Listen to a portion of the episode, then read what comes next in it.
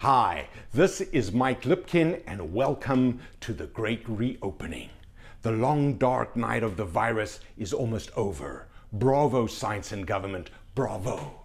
It's time to re engage with the world, but we are coming back different. We are healing, and we are also scarred. 15 months of lockdown has left its mark on us all. The Great Reopening is a mindset as much as an event. Despite the sunny news and the warm weather, we have developed some new habits that we need to break, including the pronounced tendency towards FUD fear, uncertainty, and doubt. According to a study by the Environics Institute for Survey Research between April 2019 and December 2020, the proportion of Canadians rating their mental health as excellent or very good fell by 15 points from 53% to 38%. And the proportion saying their mental health is fair or poor increased 10 points over the same period from 21 to 31%. And according to Time magazine, during the pandemic, rates of depression and anxiety soared to 40% of all US adults, quadruple previous levels. And here's a fascinating insight. The pandemic slowed population growth in 2020 in Canada to the lowest number since 1922, excluding immigration 62,834. the wear and tear of pandemic survival left little room for anything else. So the emotional impact of COVID may turn out to be even greater than the physical one. And the journey into the unknown is just beginning. There is no such thing as a pandemic expert. We are all navigating our way forward. But like every inflection point throughout history, the bravest and the boldest people will lead the way. It's not the fear one feels, it's what one does with it. Fearless doesn't mean unafraid, it means making the fear less so you take effective action. Courage comes first, adaptation follows. The future is frightening and fascinating in equal measure. It's what we focus on that counts. That's the choice that we are making moment by moment, whether we are aware of it or not. So, right now, I choose to create this message. I choose to learn by doing. I choose to reach out to you, and you choose to engage with me. Adaptation is defined as the process of change by which we become better suited to our environment. And those of us that were lucky enough adapted to the pandemic by becoming virtual. We learned to function remotely and we did remarkably well. After cratering in the first half of 2020, the North American economy will grow by about 6% in 2021. That is three times the growth rate of 2019. According to the Wall Street Journal, consumer spending will increase around 9% this year, the strongest growth rate since 1946. Darryl White, the CEO of the Bank of Montreal, states that we will likely see one of the most profound economic growth environments of our lifetimes. So the environment is dazzlingly bright, but it is changing again, and so must we. Adaptation never moves backward, it leans into what it is still figuring out. One thing is for certain, though the guiding principle can be summed up in a single word flexibility. According to the Wall Street Journal, remote work is the new signing bonus. Employers are enticing workers with promises of flexible schedules and work from home. Technology giant Adobe stated that its 23,000 workers could spend 50% of their time working from home and they will not mandate which day employees go into the office or track how much time they spend in them. Flexibility means flexibility, says Gloria Chen, the company's head of human resources. And according to a National Post survey conducted in May 2021, 37% of Canadians intend to work less in an office and only 9% intend to do it more. 47% said they will physically go to conferences less.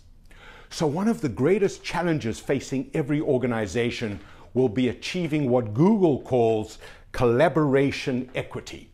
This is making sure that those who are remote can participate on equal footing with those that are physically present.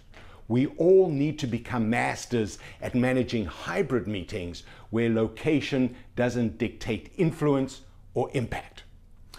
And according to the Harvard Business Review, the physical office will become primarily a culture space, providing workers with a social anchor, facilitating connections, enabling learning, and fostering unscripted, innovative collaboration. It will promote what the psychiatrist Edward Hallowell calls a human moment. This is a face to face encounter that allows for empathy and emotional impact. And listen to this the Human Dynamics Group in the MIT Media Lab found that face to face interactions outside formal meetings were the best predictor of productivity. So, the office of tomorrow will be characterized by three elements. It will be designed for human moments. It will be customized by technology and it will be managed to encourage connections. In other words, it will be a place where people want to come because it is indispensable to their growth and well being. Which brings me to the title of this message Bring Out Your Best for the Great Reopening. Other people's happiness at work will be directly linked to your mood and behavior. They will vicariously experience your emotions. So now more than ever, we need to be acutely aware of our impact on colleagues and customers. You know, according to a May 2021 survey by Leger, 52% of Canadians and 49% of Americans have high or some level of anxiety about going back to the way things were. They need compassion and encouragement in equal measure. And Twilio, a leading software development company that builds cloud based communication, surveyed 2,500 decision makers to gauge the effects of COVID. 95% of the companies Twilio polled sought new ways to engage customers as a result of COVID. Another 92% called a shift in digital communications extremely or very critical to address business challenges. Years long digital transformational roadmaps are being compressed into months and weeks in order to adapt to the new normal. So, here is Mike Lipkin's five point great reopening checklist for bringing out your best. Number one, be a professor of the game. Know the data that are driving change. Be empowered by the facts. Merge your instincts with analytics. Share your insights continually so you build your reputation as the person in the know. Dedicate the time to read, listen, watch, and talk to thought leaders every day. Be insatiably curious. Choose your sources and consume them voraciously. Information is power when you use it to empower others. Number two, get out there. It's time to leave home. Meet people face to face. Use the warm weather to breakfast, lunch, and dinner with champions al fresco. Meet them where they are most comfortable. Go to their sites, plants, offices, or homes. Remind them of the pleasure of your company. Relish every second of your time together. Rebuild your conversational muscles. Get closer while you keep your social distance. Number three, engage in the power of optimism. Optimism means to expect the best possible outcome. It doesn't mean being naive or Pollyanna. It is an art and a science. It requires an internal search engine, constantly looking for clues and cues that lead you in the direction of breakthroughs and achievement. This entire message is a deposit on your optimism account. Pessimism and fatigue will be prevalent for a long time to come as people struggle with massive change. Optimism will be a competitive advantage. So go looking for happiness. Savor your everyday joys, express your gratitude, celebrate your wins, recognize the contributions of others, grow your mindfulness through meditation and self awareness. Interpret everything through the prism of gratitude. Grow your inner game if you want to improve your outer game. Number four, create your own renaissance. This is a transformative time as great as any transition in human history. We are all recalibrating our rhythm for a very different kind of future. This is our chance to begin again with all the experience we have gathered in our lifetime. So set yourself up for success. Design your own social ecosystem. Identify your go to people and take exceptional care of them.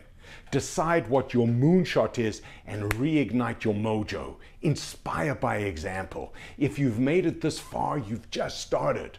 First, you will amaze yourself, and then you will amaze everybody else. and number five, give yourself a break. Forgive yourself in advance for the slip ups, stumbles, and fumbles you're about to make. Every setback is really a stepping stone to the next level. And if you're not making mistakes, you're probably not making anything. So be kind to yourself so you can be kind to everybody else. Regularly recharge and refuel so you don't redline. Know the signs of burnout so you can keep your fire burning bright. Always have something to look forward to, no matter how big or small. I know this sounds simple, but it isn't easy. Demanding, difficult, despairing moments await us all. It's what we do with them that counts. So, be a professor of the game. Get out there, engage in the power of optimism, create your own renaissance, and give yourself a break. This is Mike Lipkin, and I look forward to working with you and your team soon. Until then, remember the immortal words of the boss. You cannot start a fire without a spark. This gun's for hire, even though we're all just dancing in the dark.